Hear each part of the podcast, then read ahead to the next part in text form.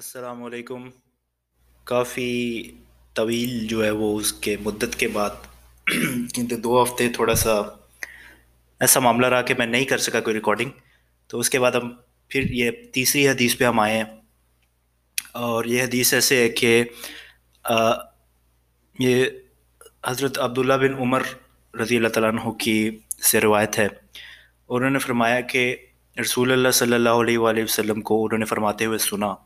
کہ اسلام کی بنیاد پانچ چیزوں پر رکھی گئی ہے۔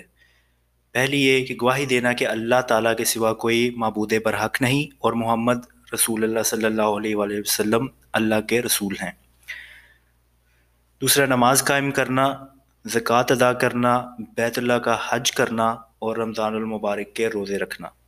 تو اب یہ جو ہم نے دوسری حدیث جو پڑھی تھی، جو حدیث جبریل تھی، اس کے اندر بھی یہ سبجیکٹ میٹر جو ہے ڈسکس ہو چکا ہے ارکان اسلام کا، جو ہے جس میں ہم نے پانچ بنیادی جو ستون اسلام کے وہ پڑھ لیے تھے۔ تو ظاہر ہے ابھی اس وقت جو ہے اب میں اتنی زیادہ ڈیٹیلز میں نہیں جا رہا ہوں، آپ کو بھی پتہ ہے اس چیز کا، تو ڈیٹیلز میں گئے بغیر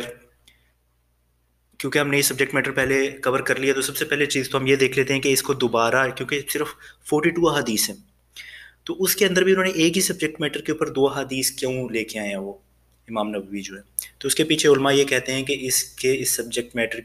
کی امپورٹنس کو یہ چیز نمایاں کرتی ہے کہ انہوں نے دو احادیث ایک ہی آلموسٹ سبجیکٹ کے اوپر اکٹھی کر دی ہیں۔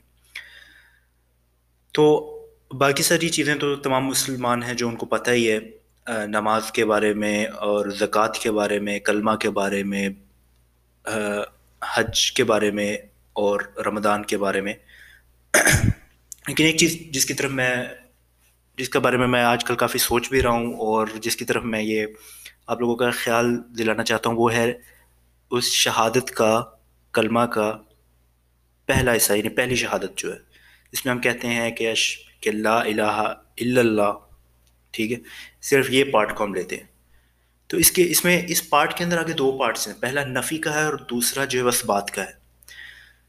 نفی کا جو پارٹ ہے جس میں ہم یہ کہتے ہیں کہ لا الہ، کوئی اور معبود نہیں ہے، الا اللہ، سوائے اللہ تعالیٰ کے۔ اب ان معبودوں کے اندر کیا کیا چیزیں ہیں؟ یہاں پہ صرف اور صرف وہ بت نہیں ہے۔ جب ہم لا الہ کی بات کرتے ہیں تو صرف صرف بتوں کی بات نہیں کرتے، یہاں پہ بہت ساری چیزیں آ جاتی ہیں۔ کچھ لوگوں کے لیے ان کا الہ، یا پھر اس کو یوں بولا جائے کہ اگر ایک انسان نماز نہیں پڑھتا اور سستی کر رہا ہے تو آپ اللہ تعالیٰ کی عبادت تو نہیں کر رہے، تو آپ کس کے کس کی بندگی کر رہے ہو؟ آپ اپنے نفس کی، کیونکہ آپ کا نفس، آپ اس وقت لیزی اور آپ اٹھ کے نماز نہیں پڑھنا چاہ رہے تو آپ نہیں پڑھتے ہو، تو اس کا مطلب آپ نے اللہ تعالیٰ کے ایک حکم سے منہ پھیرا ہے۔ تو اب آپ لا الہ الا اللہ پہ تو قائم نہیں ہونا، آپ نے بندگی نہیں کی اللہ کی جب آ کے آپ کے اوپر فرض کی تھی، اور اپنے فرض کو چھوڑا آپ کس کی کس کی پیروی کر رہے ہو، کس کی بندگی کر رہے ہو آپ؟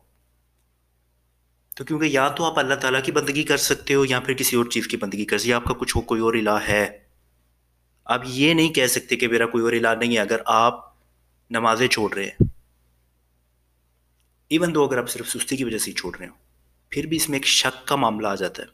میں یہ نہیں کہہ رہا ہوں کہ ایسا انسان مشرک ہو جاتا ہے، لیکن اس میں ایک شک کا معاملہ آ جاتا ہے کہ آپ کس کی پیروی کر رہے ہو، پھر کس کی بندگی کر رہے ہو آپ؟ ایک انسان جھوٹ بولتا ہے، دھوکہ دیتا ہے کسی کو، آپ اپنے نفس کی پیروی کر رہے ہیں نا،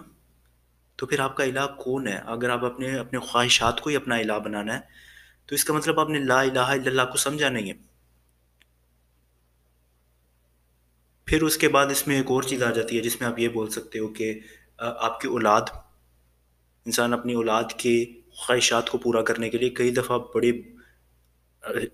ذلیل حد تک نیچے چلا جاتا ہے، حرام کماتا ہے، حرام کی طرف چلا جاتا ہے اپنی کسی خواہش کو پورا کرنے کے، یا اپنی اولاد کے پیچھے۔ خود وہ اتنا خود وہ حرام کو برا سمجھ رہا ہے، لیکن اب اپنی اولاد کی خواہشات پوری کرنی ہے، ان کے یہ کرنا ہے، ان کا وہ کرنا ہے، تو کیا کروں اور؟ تو صرف میں اس پوائنٹ کی طرف آپ کا دھیان جو ہے وہ دلانا چاہتا تھا کہ سارے علاج جو ہیں، جتنے بھی معبود ہیں، جتنے بھی اس دنیا میں معبود ہیں، صرف وہ صرف بت نہیں، ہم نے سب کی نفی کرنی ہے۔ آپ کی اولاد آپ کے لیے فتنہ بن جاتی ہے اگر آپ کی اولاد آپ کو ان چیزوں کی طرف لے جائے، آپ کا کاروبار آپ کو جھوٹ اور بددیانتی کی طرف لے جائے. تو اس چیز کو سمجھیں. ابھی ہم پورے کے پورے پانچ ستونوں کی بات نہیں کر رہے, ابھی میں صرف اس ایک چیز پہ آپ کا دھیان دلانا چاہتا تھا کہ سارے جتنے اب آپ دیکھیں کہ اگر آپ اللہ تعالیٰ کی کسی جگہ پہ آپ نے بندگی نہیں کی, عبادت نہیں کی, اللہ کا حکم نہیں مانا, تو اس کا مطلب یہ ہے کہ اگر آپ نے اللہ کی بندگی نہیں کی تو آپ نے کسی اور کی کی ہے.